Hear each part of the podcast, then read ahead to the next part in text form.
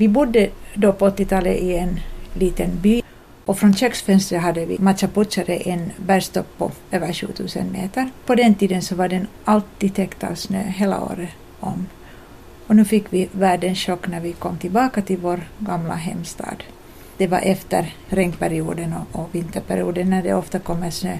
Men toppen var helt bar och då kunde vi ju inte annat än, än dra slutsatsen att det här är på grund av klimatuppvärmningen. Mm, jag har ja. förstått att det är samma sak i Tanzania. Ja, jag har bott där bredvid Kilimanjaro i två år och toppen är snöbeklädd. Men det, det har synts otroliga förändringar där också. Det blir mindre och mindre snö där hela tiden. Och nu har jag själv inte varit i Tanzania sedan 2009 men jag har hört att sedan dess också så har det minskat drastiskt med mm. snö. Dystra rapporter om miljöns tillstånd och stater som drar sig ur överenskomna klimatavtal triggar klimatångest, det vill säga den oro, ångest och rädsla som klimatförändringen väcker. I den här poddserien tar vi upp exempel på hur vi tillsammans kan bygga en hållbar värld. Välkommen till Ekofasta-podden. Vi finns på webbsajten ekofasta.fi. Det här avsnittet av Ekofasta-podden behandlar klimatförändringen ur ett globalt perspektiv. Jag heter Jessica Suni och med mig i studion har jag Maria Westerling och Charlotte Stefansson Myrskog från Finska Missionssällskapet. Maria har varit missionär i Nepal i två omvarv, på 1980-talet och på nytt för helt några år sedan. Charlotte har vuxit upp som missionärsbarn i Tanzania. Och en annan sak som vi märkte i Nepal var, var vi såg massor med ställen när det var jordras och där skogen har huggits ner. Då vet man att det är kanske någon skog, någons åkrar har farit, kanske några hus. Det här är ju sånt som genom att man, man hugger ner träden för man behöver det för att använda som brännved. Men samtidigt så, så blir ju den här erosionen enorm. Och sen kommer det störtregn som det är regnperiod halva delen av år, No, från, från juni till slutet av september. Och det verkar som om de här äh, regnen har blivit mycket mer våldsamma under de här senaste åren. Så att varenda år så är det, är det jordskred och det är översvämningar. Och människor mister livet och de, de mister också sina hus och hem och åkrar, allt vad de har.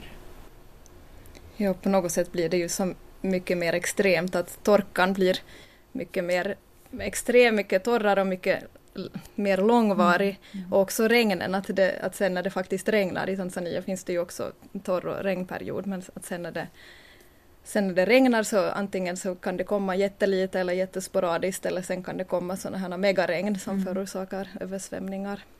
Så den här klimatförändringen syns verkligt konkret. Ja. Mm. Ja. Här i Finland så brukar vi fundera att om vi får en vit jul. Det är liksom ja. det största problemet hos oss. Vad skulle du säga att det är de här absolut största miljöproblemen i Tanzania och i Nepal? Jag vet att det är jättestort problem det här med luftföroreningar. Det kom alldeles nyligen en resultat från en undersökning där, där Katmandu är den, den mest förorenade storstaden. Katmandu ligger i en dal som är omgiven av 2000 meter höga berg eller kullar.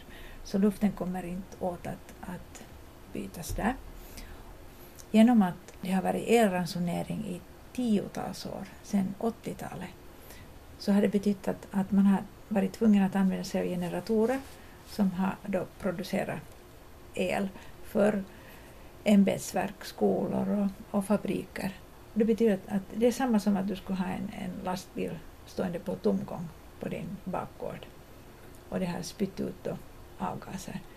Det är säkert en av orsakerna till att, att luft föroreningen är så, så otroligt omfattande där. Och snyter man sig så blir näsduken helt svart. Och, och det här, många får astmaproblem och, och besvär med, med, med infektioner i de övre luftrören. Och dessutom så använder man sig av gamla bilar. Nu håller de till all lycka på att, att förnya det här bilbeståndet så att, att de har, har bannlyst äh, gamla bilar. Men, det går inte över en natt. Men antalet bilar är också helt otroligt stort och motorcyklar. De flesta vill ha en, en bil eller åtminstone en motorcykel eller en skoter där man skulle kunna ha cykel därför att det är inte så långa avstånd. Är det någon slags statusgrej? Jo, absolut. Ja. Vi körde med cykel. och det, här, det är också livsfarligt att, att cykla där i Katmandu men, men det där, vi kom ganska snabbt framåt med den. Vi gjorde det också för att, att liksom visa ett grönt alternativ, att, att man klarar sig utan egen bil. Men det var absolut, den, den som hade lite ens pengar så ville ha sin egen bil fast man väl skulle ha klarat mm. sig utan. Ja, om Tanzania så där skulle jag nog ändå kanske säga torkan som klimatförändringar absolut har påverkat mycket. Eh, också på det sättet att, att när det väl regnar så, så det, kan det regna väldigt ojämnt. Att vissa regnperioder kan vara väldigt korta eller att det blir väldigt hårda regn så, som mm. sköljer bort det man har odlat med en växande befolkning som det är i Tanzania också så huggs det förstås ner mer och mer träd eftersom det är därifrån man får ved och byggnadsmaterial som man inte får någon annanstans ifrån. Med växande befolkning som också till största del livnär sig på jordbruk så behövs mer och mer land för sånt. Torkan påverkar ju det också sen att människor inte kan livnära sig på, mm. på jordbruket. Ja, ja, egentligen tror jag också att i Nepal, jag skulle tänka mig att, att liksom direkt så är det erosionen som är den största faktorn som kommer att bidra till att, att människornas möjligheter att, att livnära sig äh, blir begränsat. Och då är det just att skogen huggs ner och, och de här våldsamma regnen som, som gör att, att det blir jordskred. Och det är ju många ja. saker som inverkar på varandra. Det blir ju som en sån här ond cirkel. Mm. Jag undrar, Charlotte, märkte mm. du någonting liksom om eh, liksom nedsmutsningen i, i, i större städerna eller på landsbygden Oj. av plastavfall? Ja. Jag kan nog inte säga sådär på, på rak arm. Men gällande plast så, så det här överlag så kan man, kan man ju se att det är nog någonting som folk, eller åtminstone stater, är mer och mer medvetna om. Mm. Uh, nu vet jag faktiskt inte hur det är i Tanzania, men till exempel i Rwanda så har man ju förbjudit plastpåsar totalt. Ja, ja. Det gjorde man redan 2008 och det finns väldigt, väldigt starka restriktioner på det nu också. På allt som importeras finns det också starka restriktioner okay. på men jag vet faktiskt inte hur det är i Tanzania. Mm.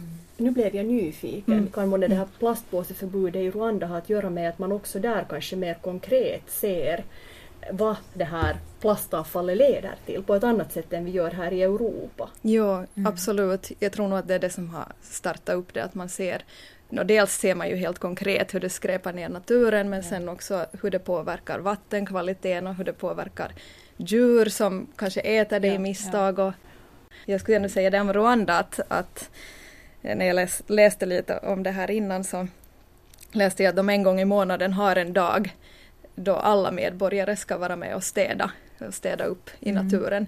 Och det här är liksom, det här är någonting som till och med presidenten ska göra, så det är verkligen alla medborgare och en gång i månaden.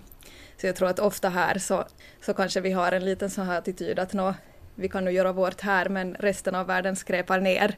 Så vad spelar det för roll om jag återanvänder min, min plastflaska här när det ser ut som det gör i andra länder men att det faktiskt görs jättemycket i andra länder mm. också. Ja. Och det är intressant att höra det här, speciellt från Rwanda. Jag tänker ja. att, att det, det första man tänker på när man hör Rwanda ja. i Finland mm. så är nog inte det att de har plastpåseförbud eller att de är miljömedvetna. Nej. Nej. Till exempel 2015, eh, alltså efter jordbävningen, när, när allas liv var ändå liksom upp och ner, så då införde Nepal tillfälligt tror jag, därför att det, det liksom eh, löstes upp så här småningom, plastpåseförbud. Och det här var ju ett stort problem för de här grönsaksförsäljarna. För om inte kunden hade någonstans att sätta dem i, så hur, hur skulle de fara iväg med grönsakerna från torget? Men, men sen senare så ändrades det så att det blev förbud av svarta plastpåsar och att det skulle bli böter. Nå, polisen i Nepal har kanske annat att göra än att bötfälla sådana som använder svarta plastpåsar. Men det blev liksom i alla fall ett sånt här medvetande hos människor att, att plast är dåligt. Det är grymma mängder av högar av plast och skräp som finns i Katmandu. Ofta på lördagmorgnarna fick jag textmeddelande där, där jag inbjöds att komma med och städa upp Bagmati-floden från plast. Jag gjorde det aldrig för jag tänkte att kanske min, min andel i det här miljöarbetet är lite annorlunda än att, att, att utsätta mig för, för det där risker att, att fara och, och städa upp på Brofjordstranden. Men, men det skulle ha varit skojigt att göra det. Men, men det var faktiskt väldigt många människor som, som var med och, och samlade upp stora mängder plast och skräp från, från floden. Som talkoarbete? Som talkoarbete. Det hjälpte en liten tid och sen följande vecka så var det nästan lika mycket skräp. Mm. Men, men det är ju ett sätt att medvetandegöra folk. Att man kan göra något. Och jag vet att, att det här på Ebenezer bibelskola som, som vi samarbetar med så där har eleverna åtminstone en dag i år en sån här miljödag och det betyder att, att de, de städar skolområdet men också far ut på, på den här närmaste gatan och de tyckte det var skojigt men, men en sån här liten grej så det blir säkert i deras minne och så kommer de ihåg det här att, ja, att det är vår uppgift att se till att vår närmiljö är, är skräpfri. Mm. Eller åtminstone att, att det ser trevligare ut om inte annat.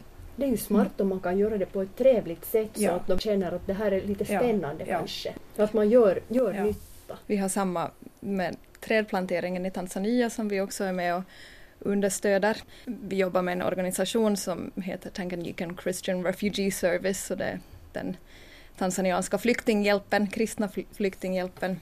Men de jobbar också med mycket med by och utvecklingsprojekt och att plantera träd och där gör man det också i samarbete med regionalförvaltningen. Där finns det skolor där man har som uppgift att en klass ska ta hand om en, en rad med planterade träd och det, det, det är liksom så de lär sig om miljövård, mm. att de har mm. sin konkreta rad med träd som de ska ta hand om. Ett annat exempel är från, från den lutherska kyrkan också i Tanzania där det finns en biskop i, i det norra stiftet som, som verkligen har det här med träd, är hans passion. Fredrik Shaw, han brukar kallas för trädbiskopen. Um, han bor också just i de här trakterna kring Kilimanjaro där man tydligt kan se klimatförändringar och mycket nedhuggning av skog finns där också. Eh, där utmanar han skriftskoleelever att varje konfirmand ska plantera tio träd var. Så mm. det är mm. liksom del av deras konfirmation eller deras äh, skriftskola. Det är ju ganska innovativt. Ja, ja, faktiskt. Och något vi skulle kunna lära oss av också. Det här är säkert någonting som de kommer ihåg resten av livet. Ja. Och så ser man ju de där träden ja. också. Ja. alla kanske inte ja. överlever av dem, men om man planterar tio träd så är säkert sannolikheten att åtminstone en del av dem klarar sig ganska bra. Det är en jätteviktig sak att de här miljöfrågorna lyfts fram av kyrkan för att kyrkan har en väldigt stark ställning i samhället ungefär 10 procent av Tanzanias population tillhör den lutherska kyrkan, den andra största lutherska kyrkan i världen. Så i Tanzania så lyssnar man på religiösa ledare. I Nepal så har vi egentligen, Finska Missionssällskapet har jobbat där i, i 40 år. Och, och ända sedan de första åren vi var där så har vi varit med om projekt där man har, har planterat träd. Också delvis för att underlätta människorna att, att de inte behöver eh, söka ved från så långt mm. och, och, garantera att det finns liksom brännved. Men nu vet man också att, att träden behövs ju för att binda, binda jorden och visst visste man det, det också då. Men det är jätteviktigt med den här hela stabiliteten i miljön, att, att det finns träd och, och grönska. Nepal är en av de länder, eller fjärde i ordningen, som är, är mest utsatt för klimatförändringar. Därför så går det ju helt, om man tänker på byutvecklingsprojekt, där måste man ju ta i beaktande miljön och klimatförändringarna. För man kan inte fortsätta och, och tänka att, att miljön är oföränderlig hela tiden utan också förebygga.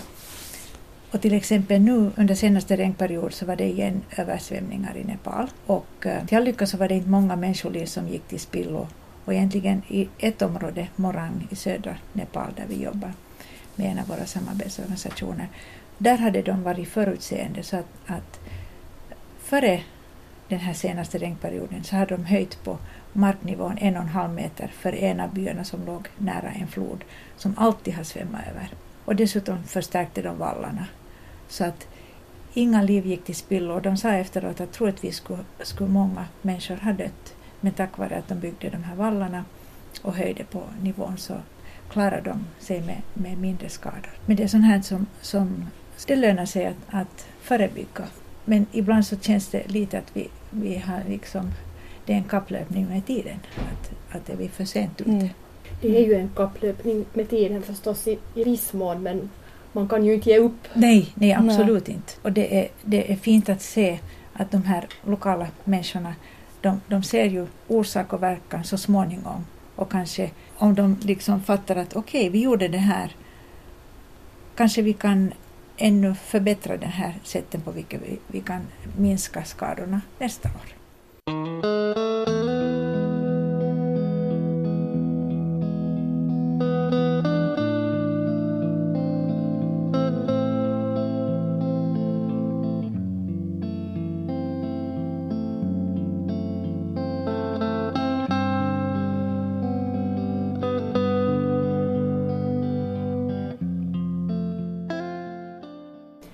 Det där är ju ett, ett jättebra exempel. Det här att när man faktiskt såg att det, på det här ena stället ja. där de hade byggt vallarna så hade det inverkan. Då är det ju också lättare för andra att ta mm. efter mm. när ja. de har ett mm. sånt här bra exempel. Och i samma område så samarbetar vi med Lutherska världsförbundet och ACT Alliance. Och de ordnar med många seminarier för just sådana som jobbar med byutvecklingsprojekt och, och ansvariga beslutsfattare i områden så att, att, för att höja medvetande om, om mm. det här. Hur ser missionsarbete ut idag? No, missionsarbetet har ändrat ganska mycket under de senaste 10-20 åren kanske. Även om, om missionens väsen är precis densamma. Det är holistisk mission som det har varit ända från första början. Vår uppgift är att, att ta hand om, om människor och stödja dem och ge dem färdigheter för ett bättre liv både kroppsligt och, och andligt. Under de senaste åren så har, har missionärernas antal minskat mycket och det har varit också medvetet därför att vi har väldigt många duktiga lokala medarbetare. Till exempel i Nepal, nepaleser som är utbildade och klarar av mycket både inom utvecklingsarbete och församlingsarbete. Och då finns vi där för att stödja dem. Fortfarande behöver de ekonomiskt stöd men också förbön.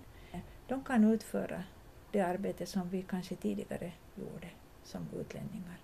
Och de kan ofta göra det mycket bättre än, än vi eftersom de känner till lokala förhållanden. Samtidigt så behövs vi nog fortfarande. Mm. Jag brukar alltid nu när jag reser omkring och berättar om vad är missionsarbete.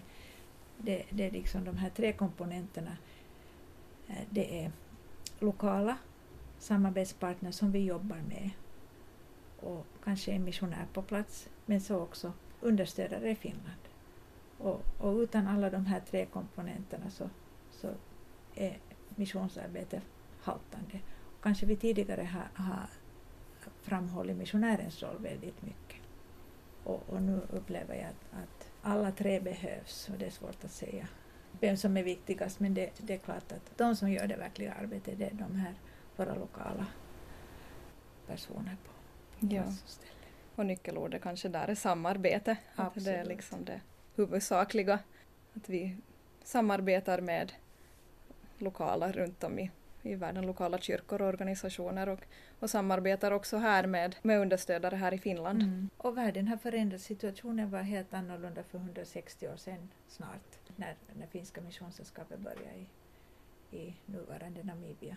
Det är ju väldigt viktigt att vi inte vi härifrån far dit och tar ett jobb från någon som kan göra som det. Kan göra det. Ja. Men jag tror också att i framtiden så, så kanske vi ser en lite, hopp, hoppeligen får vi en lite bredare syn på det här med missionärer också. Nu kanske om några år så får vi missionärer hit från, från andra mm. länder eftersom de har saker som vi inte har, fast mm. vi kanske har materiella resurser så finns det saker vi mm. saknar också, kunskaper som vi kan lära oss av här. Så jag mm. tror att i framtiden kanske till och med inom de närmsta åren så kommer det vara ännu mer av ett jämlikt utbyte. Det låter mm. intressant. Mm. Det blir mer som ett nätverk då. Mm. Ja, det är kyrkan, ett globalt nätverk. Ja. Ja. Miljövård är ju på det sättet ett genomgående tema i allt det arbete vi gör, för ja. det påverkar, påverkar just allting, hurdan miljön är som man lever i. Och också en sån sak som att det påverkar jämställdheten mellan könen. Till exempel då igen i, i Tanzania så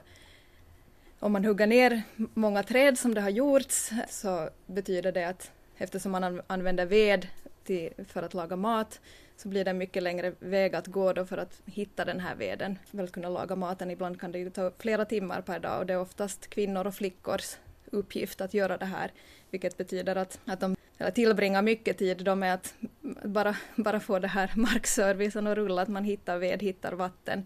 Betyder, kan ju i längden också betyda att många flickor inte kan gå i skolan på grund mm. av det. Eller även om man kan gå i skolan så kanske man har väldigt lite tid att göra sina läxor på kvällen eftersom man, man måste gå och hämta ved. Det är vår, vår mission att jobba bland de som är mest utstötta i samhället. Och då är det ofta flickor och kvinnor. Men speciellt då i Nepal, daliter, och, och speciellt jobbar vi bland, bland kvinnor och, och, och, och barn i den gruppen. Det är ju tyvärr ofta de som är de fattigaste som, som lider mest av klimatförändringarna också. I dalitfamiljer så är det ju ofta så avslutar flickorna sin skolgång kanske efter några år därför att de behövs för att utföra hemsysslor. Och, och då vet vi att, att framtiden för dem kanske inte ser så ljus ut, men, men om vi kan garantera att de kan gå ut skolan och skaffa sig en utbildning, då har de otroliga möjligheter att, att påverka sin, sin närmiljö och lär sig också att, att kanske komma på sätt att, att skaffa sig inkomster. Kanske odla trädgård, grönsaksodling och sånt. Så att, att det har liksom en jättestor betydelse. Mm. Så när man lär en flicka att läsa och skriva så kan man sätta en boll i rullning som mm.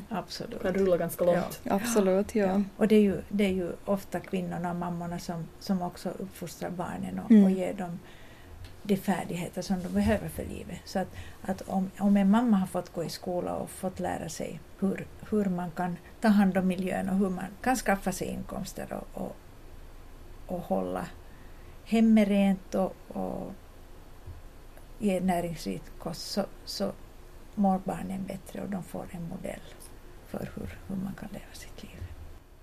I Nepal är det fråga om att hur ska man kunna livnära sig om folk år efter år förlorar sina åkrar eller en del spolas bort och det kommer översvämningar. På många håll så, så hjälper vi ju dem att, att eh, odla grönsaker och också det här använda naturell gödsel, att ta tillvara djurens spillning och, och urin för att man inte heller ska behöva använda konstgödsel, eller i alla fall minska på det. Och sen också försöka minska på, på, på sån här insektgift som man använder. Jag tror att både i Nepal men åtminstone i Tanzania mm. så satsar man också på såna här energisnåla ugnar. Mm. Att man kan laga mat utan att använda så pass mycket ved som ja. man nu måste göra. Vilket också förstås förbättrar luften. Och vatten, att man, man hittar bra vattenkällor, hållbara vattenkällor. En del av, av det här arbetet för att, att minska, minska på de här skadorna efter störtregnen så är att man, man bygger kanaler också för att ta tillvara vattnet. Och också att, att vattnet hålls på rätt ställe, att det inte svämmar över. Men äh, att man kan ta tillvara det här vattnet. Och sen solenergi är mm. ju en, en grej som kanske ännu skulle kunna användas mycket mer i ett land där solen skiner. Ja. för det mesta. Jag har sett alla mm. möjliga grejer där man har tagit tillvara solenergin. Alltså det finns ju solpaneler. Men så finns det också en kastrull som är placerad på en stång, lite som en parabolgrej bakom så, som fångar solens strålar. Så ska vattnet börja koka efter en viss tid när den står där. Ja, det finns ett eh, roligt projekt tycker jag också i Tanzania där, där man har satsat på solpaneler och speciellt man har satsat på ungdomar. Det är ett, ett projekt där ungdomarna tar hand om de här solpanelerna och Sen får man komma och ladda sin mobiltelefon via dem genom att betala en liten slant. Okay. Det finns ju inte el på alla ställen i Tanzania ännu heller så, så ja, på det sättet ja. är solpanelerna också bra. Och så samtidigt så tjänar ungdomarna en liten slant. Och mycket av det går sen också till ungdomsarbetet som de gör. Så Ja. Det är bra på det sättet också med solpaneler. Ja, det låter mm. mycket, mm. mycket bra. En sak som jag funderar på angående solpaneler är ju det att, att är inte teknologin ganska dyr? Eller jag har förstått att det är ganska dyrt att utveckla de här panelerna. Att solen, så den kostar ju mm. ingenting. Mm. Men just att det är ja. den här tekniken som kostar och att det kanske är ett problem. Alldeles ja. säkert bland de mest fattiga. Och sen tror jag kanske det här att upprätthålla de här solpanelerna, att det kan också vara dyrt. Ett mycket enkelt sätt att, att få till exempel varmt vatten Mm. är att man har, använder svarta tunnor som fångar till sig solens strålar och lagrar den här värmen där. Då. I många skolor så har man just i, i de områden där vi arbetar med våra samarbetsorganisationer så har de ekoklubbar i samband med skolorna så att, att barnen får plantera träd, se till att, att skolområdet är, rent och fint. Det som vi själva började med nu när vi var senast i Katmandu var Finska Missionssällskapet hette kontor där och så började vi sortera avfallet. Vi samlade speciellt som bioavfall så att det kunde vi använda i, i trädgården så att våra chaufförer som inte alltid var, var upptagna med att, att vara på resa så de, de odlade grönsaker där i trädgården så kunde de ta tillvara den, den här komposten. Men annars så fungerar det ganska bra på grund av återanvändningen av paff, papper och glas. Därför att redan på 80-talet så, så fanns det personer, ofta är det indier, som, som eh, skaffade sitt uppehälle genom att, att åka omkring på sin cykel och, och samla in, in just glas och, och och så ropar de kaalisisa, kaalisisa, betyder tomma flaskor, tomma Mm. flaskor och kagats, kagats, det är Mm. papper och paff. Så att, att, och då får de en slant för att de säljer det vidare. Så det här har redan fungerat liksom över 30 år. Överlag kanske man återanvänder material mycket mer i, i länder där man inte har lika mycket resurser. Det är Ja. bara så där att man kastar en glasflaska eller en plastflaska för det kan användas till något annat Ja. på ett helt annat Mm. sätt än här, Mm. hur vi släng. ja, Ja. vår slit och slängkultur här i Finland. Att om man har ett klädesplagg i, i ett annat land så kanske man faktiskt använder det tills, tills det är förbrukat. Mm. Det att folk lever i fattigdom så Mm. tvingar de kanske att vara innovativa Mm. på ett annat Mm. sätt än när man kan gå till en slit och slängaffär och Mm. köpa nytt så fort Ja. någonting lite går sönder eller, Ja. eller så fort man tröttnar på det. Ja. Vilket säkert är ganska vanligt Mm. här. Ja. Gällande kläder och skor så kan jag också berätta om det här sex östafrikanska stater, så det är Tanzania, Kenya, Uganda, Sydsudan, Rwanda, Burundi, som har kommit överens om att år 2019 så vill de stoppa importen på sådana här begagnade second hand-kläder och skor. Och det är då för att man istället ska kunna understödja den lo lokala textilproduktionen och lokala textilindustrin.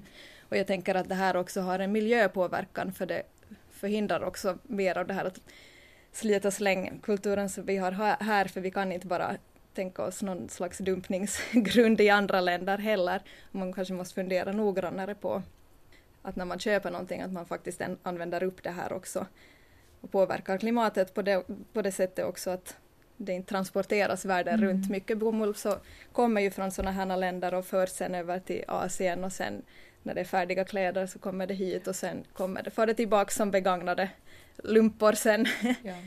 sen i slutändan. Att ett sådant beslut tvingar oss också att tänka på att hur vi använder våra kläder och skor. Vad jag har förstått så har det ju varit ett problem just att det dumpas så mycket second hand-kläder Mm. från Europa och andra västländer. Just i vissa länder, till Mm. exempel i Afrika. Mm. Och att det sen konkurrerar ut den lokala Ja, handeln. för det är ju bättre att om man producerar bomull där att man faktiskt också skulle få Mm. producera kläderna där och få, få det sålt där på plats. Ja, för här tänker vi oss ju ofta att man gör en god handling när man köper någonting begagnat. Men man kan också skrytkonsumera fast det är begagnat. Mm. Om det är så att man tänker att "Nå, men jag kan köpa jättemycket för att det var på loppis och sen Mm. så slänger jag dem i någon insamlingslåda och Precis. sen kan det hända att det dumpas någonstans Precis. där det igen förorsakar skada för Ja. lokalbefolkningen. ja, det är inte lätta frågor. Hur är det sen om vi funderar ännu på, på det här Nepal, Maria? Mm. Vi talar lite om det här klädproduktion och, och sån här i Tanzania men vet du hur det är där i, i Nepal? Nå, mycket av, av kläderna produceras i Indien så, och säkert också kanske i Bangladesh. Så att, att jag skulle säga att största delen importeras från andra länder. Och eh, nepaleserna själv är inte väldigt intresserade av att använda, liksom använda kläder, utan det ska vara, det ska vara nytt. Så att, att där har de inte den här tanken att, att man skulle kunna återanvända. Jag vet inte hur det är i andra, andra sådana här utvecklingsländer. Ja, no, i Tanzania är det en stor industri, second hand-kläder, ja. ja, som tyvärr slår ut, eller ja. kan slå ut lokala företagare. Ja, men i Tanzania så är det alltså, där är det helt okej och normalt att man använder begagnat. Ja, ja. ja. Men det, i Nepal det, så, kan det ha att göra med, med just det här att, att där finns daliter, det, det här klassamhället är så väldigt starkt att man inte i misstag vill använda ett klädesplagg som kanske har använts av någon som är av lägre rang. Eller ja, det, det är mycket möjligt. Och å andra sidan så är ju kläderna inte så väldigt dyra där heller. Det kan hända att, att det beror mycket på det. För mig så, så känns det ändå på många sätt hoppfullt eftersom fler och fler, också här i Finland men globalt, att fler och fler får upp ögonen för de här frågorna och märker att man själv kan vara med och påverka både liksom ens valen man gör i ens eget liv men man kan också vara med och påverka sin egen regering eller sin egen närmiljö i de här frågorna. Och hoppfullt också eftersom det faktiskt händer överallt i världen att, att folk jobbar mot det här målet tillsammans. Jag har nog kunnat lägga märke till hur, hur folk har fått nytt hopp och speciellt det här när vi fick rapporterna om hur, hur det hade varit efter den här senaste regnperioden och hur man hade kunnat förebygga större skador. Folk liksom får en positiv upplevelse av att, att man verkligen kan, kan göra någonting för att förhindra katastrofer. Och det att, att när vi var på den här bibelskolan och gick omkring med de här studerande och, och, och plockade upp skräp, en sån här grej så sätter ju deras eh, tankar i, i rörelse. Men sist och slutligen så om man, om man tänker på, på familjer som har möjlighet att, att förbättra odlingarna så att de har möjlighet att, att odla grönsaker och, och se till att, det, att jorden inte spolas bort genom att de planterar träd. Så nu ger det ju hopp för, för framtiden. Mm. Och det att de inte är ensamma, de får hela tiden kunskap hur, hur man kan förbättra sin närmiljö. Och där upplever jag att, att vi som, som missionsorganisation har en stor uppgift att, att stödja dem i det här. Det är att ge dem kunskap och färdigheter. Det är en del av missionen det här att, att det är Guds skapelse som vi är satta till mm. att, att ta hand om. Vi människor är viktiga i skapelsen men själva skapelsen är också viktig därför att, att om inte vi har en fungerande skapelse så, så mår vi inte bra som människor. Och där tycker jag att, att eh, det sätt på vilket Jesus bemötte människorna på jorden han var inte bara intresserad av deras andliga väl utan det var liksom hur människorna har det, också kroppsligen. Där är vi kallade. Det, det går inte att, att skilja åt dem. Och det är fråga om holistisk mission, där hela människan och hela, hela skapelsen är en, en, en helhet. Människan är helig, för, för människan är skapad till Guds avbild, men, men skapelsen är också helig. Det är liksom en, en stor utmaning som vi har. Och vi kan inte lyfta upp händerna och säga att vi kan inte göra någonting. Men vi får vara med med tillsammans och, och vara medskapare. Och det handlar liksom inte bara om att ta skapelsen i beaktande utan att vi faktiskt har en väldigt aktiv roll i ja. det. Många möjligheter och ännu på tal om hopp så en sak som gjorde mig väldigt inspirerad och, och glad och gav mig mycket hopp var när jag läste om, de, om det här trädplanteringsprojektet i Tanzania. Det finns många olika no, elever som är med och planterar träd och så finns det också olika grupper som planterar de här träden och i en av de här grupperna så no, först planterar de i sådana här små plantor i en, i en trädgård som de sen vid regnperioden får ut och planterar där de sen ska växa. Men bara det här engagemanget som de här i den här gruppen hade för det här eh, eftersom de inte hade någon vattenkälla som var närliggande så vissa dagar så måste de gå upp till tre timmar bara för att hämta vatten för att kunna vattna de här trädplantorna. Och mm. helt otroligt att tre timmar frivilligt gå flera gånger i veckan för att hämta vatten. Att det finns så mycket som gör så folk vill vara med och hjälpa till och vill göra. Och det är jätteinspirerande. Det kräver nog tålamod. Det kommer inte att ske över en natt, men det är att man är så motiverad att man går tre timmar mm. i hetta ja. för att hämta vatten, så det, ja. det säger ju nog en hel del. Nu pratar jag bara om trädplantering här, men att det också blir ett sånt här gemensamt projekt som man gör tillsammans, så att mm. det är faktiskt på allas ansvar. Att det inte det är inte en person som ska ha det här med miljöfrågor på sitt ansvar utan det, det är någonting vi måste göra tillsammans. Vad kan man göra härifrån Finland om man vill hjälpa till, hjälpa folk i utvecklingsländer att hjälpa sig själv? Mm. Och till exempel i Nepal så har vi, alla har möjlighet att komma med som en månadlig bidragsgivare. Till exempel med 10 euro, 20 euro. Och, och med de pengarna får man mycket till stånd.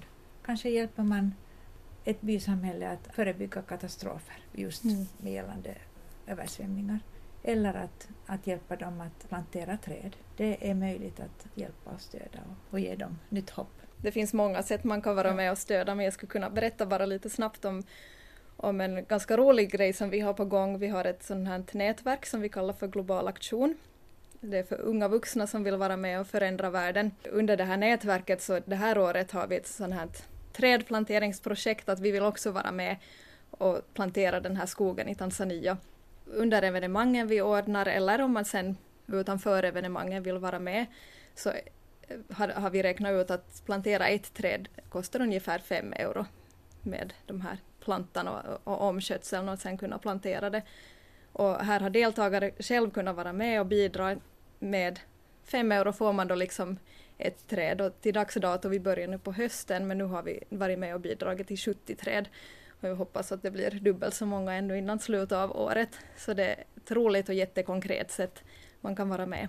Och förutom sånt här ekonomiskt understöd så tänker jag också att det är en viktig, viktig del att faktiskt fundera på, på våra vardagliga val här i Finland och hur det påverkar globalt. Det att jag funderar på vilka kläder jag köper och hur påverkar det globalt, hur påverkar det de som har lagat mina kläder? Att de inte får en skälig lön om jag, om jag köper billiga kläder. Att jag funderar på den mat jag köper. Att om jag köper mat som jag direkt vet att det här är inte nu, det här, för den här maten får inte arbetaren en ordentlig lön. Så då påverkar jag också, egentligen kan vi påverka, påverka väldigt mycket genom våra val här globalt. Köp fair trade, allt sånt är också viktigt. Och man kan vara aktiv, aktivt med på det sättet också. På många ställen finns det människor som inte kan läsa och skriva. Mm. Och för att orka bry sig om eller ha resurser att Mm. fundera på miljöfrågor, fundera på andra saker, Mm. så krävs det väl att ens egna basbehov fylls först. Precis. ja. Och i många, många av våra byutvecklingsprojekt så, så måste vi börja med att, att ge läskunnighet åt kvinnor, speciellt för i många områden så är läskunnighetsprocenten två.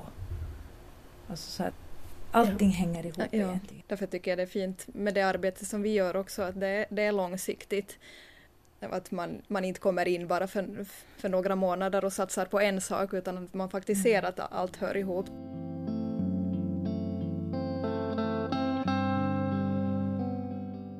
Jag heter Jessica Suni och i programmet hörde du Charlotte Stefansson Myrskog och Maria Westerling. Du har lyssnat på Ekofasta-podden. Ekofastan ordnas av Evangelisk-Lutherska kyrkan i samarbete med Finlands svenska Martaförbund, Finska Missionssällskapet och domkapitlet i Borgå stift. Temat är Med hopp som drivkraft.